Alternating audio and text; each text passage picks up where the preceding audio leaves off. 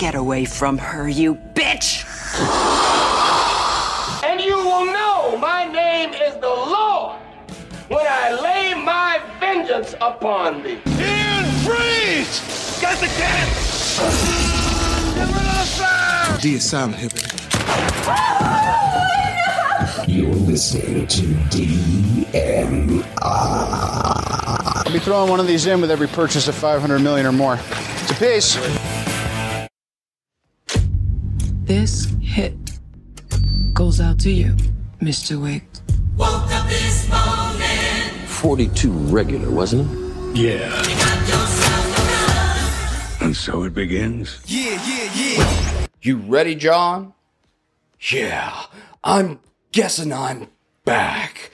Welcome back to DMR. Much obliged as always. So, thank you for tuning in to this review for what will be a fourth installment for a much loved franchise, which is John Wick 4, starring Keanu Reeves and, of course, Laurence Fishburne as well. So, we are well beyond a trilogy, well beyond a sequel or the fourth installment. And historically, with this many films in a franchise, they usually start to suck. They usually don't match up or even compare close to the original. So, how do we go with Keanu Reeves this time around? So, let's go over it. But before we do, in true John Wick style, let's review a sharp looking black suit from MJ Bale. All right, so let's take a look at this thing. So, similar to the suit that I'm wearing in this review, we've got the Saunders black jacket and trousers, slim fit from MJ Bale. Have a look at this thing. This is the suit that you want to wear when you want to walk into a room and blow away the competition with your style. So, an MJ Bale icon, the Saunders black jacket, is crafted from 100% superfine merino wool grown in the New England region of New South Wales. The wool is RWS certified and woven in Italy into a black super 110s shark skin cloth. Have a look at that absolute sharpness, a must for your MJ Bale collection. So, John Wick number four, $187 million at the box office back in March this year. It goes for two hours and 49 minutes, so almost three hours. It's a hell of a long movie, and usually, if it's drawn out that long, especially for a full film, it can be hard to watch. So, we've got Keanu Reeves coming back as John Wick.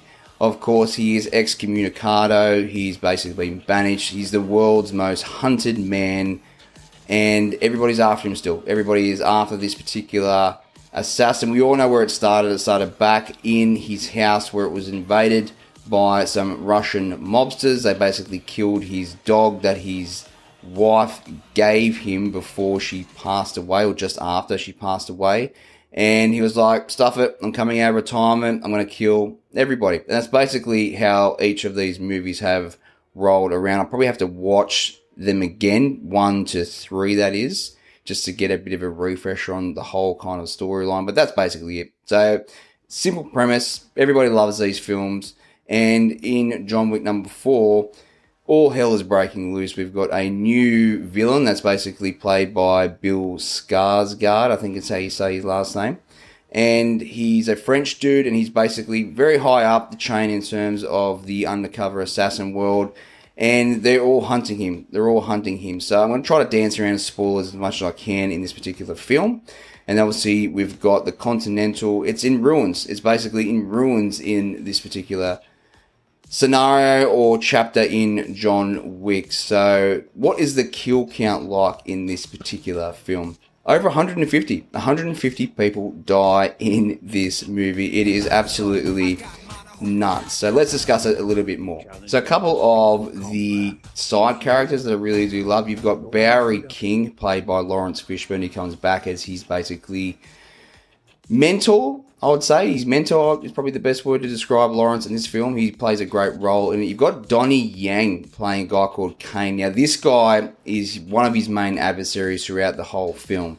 He's a blind assassin, a blind assassin with a cane. The way this guy moves around with his cane and he uses sound as well, he's like a bat. He uses sonar to fight. It's unbelievable. The choreography in this particular film and gun kata, if you do call that. especially when him and Wick go up against each other. It's very, very cool to watch and be a part of. So, this film is broken up into three main sections. One, there's a fight in Japan. Two, there's a fight with a very fat kingpin German guy in Berlin, I think it is. And then the third and final act is in France, I'm pretty sure.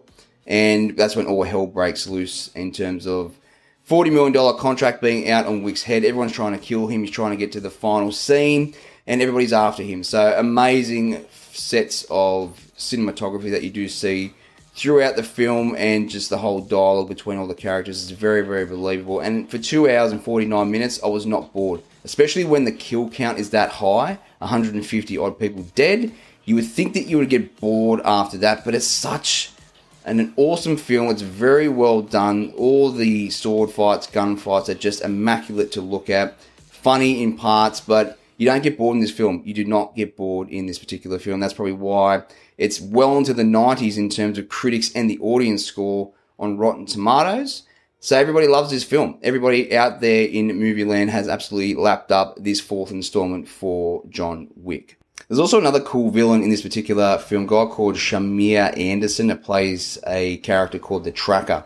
This guy basically tracks Wick throughout the whole film, and he has a dog. He's got a German Shepherd. So obviously, with John Wick, his love of dogs, with his dog being killed in the first film, he basically has this guy that's after him throughout the film. I don't want to go into too many spoilers about what happens at the end of this film with these two, but he's a very cool side character as well. What I did love as well in this film, and probably a lot of people won't notice it, I noticed it very much so, was a huge reference to the movie The Warriors. If you've seen The Warriors, it's about, it was the 80s or the 70s, where it was groups of killer gangs. I can't remember where it was. Could be Coney Island, I think it was.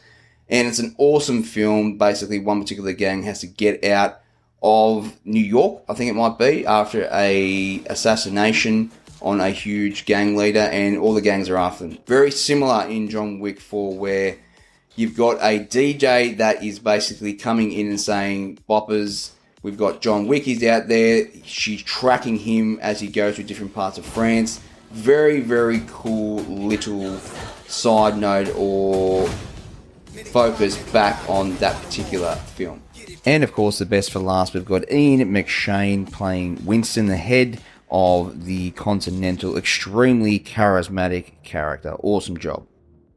So before I get into the pros and cons for John Wick 4, a bit of a fan theory. I've got a strong suspicion, I could be wrong, that John Wick and Neo from The Matrix are one in the same person. They're just a different version of The Matrix. So you've got Keanu Reeves playing both characters, Neo and John Wick. They look basically the same in John Wick 4 and The Matrix 4.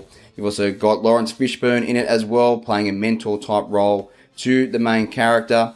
The fighting is very similar, obviously less the bullet dodging and flying in John Wick, but the way they fight in John Wick with swords and guns and all that, it's very, very similar to The Matrix. So think about that, do with it what you may. That's just a little theory that I have. So the pros for John Wick 4 cinematography is immaculate, very, very cool to look at. I loved all the locations around the world. Everybody does an amazing role or an, plays an amazing character in this particular film. Very, very believable. So I thought they did a very good job there.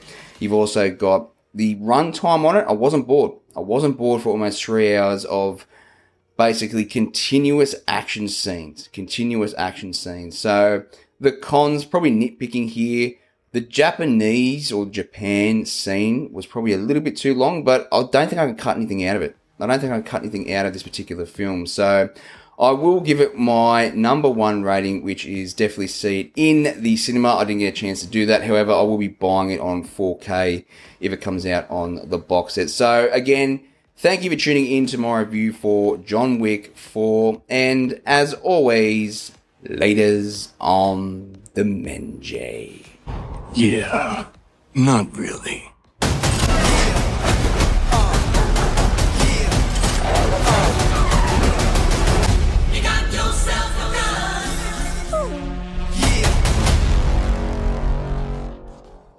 So there you have it, John Wick number four, a surprising fourth installment starring Keanu Reeves. Awesome film. Make sure you subscribe and join the DMR crew.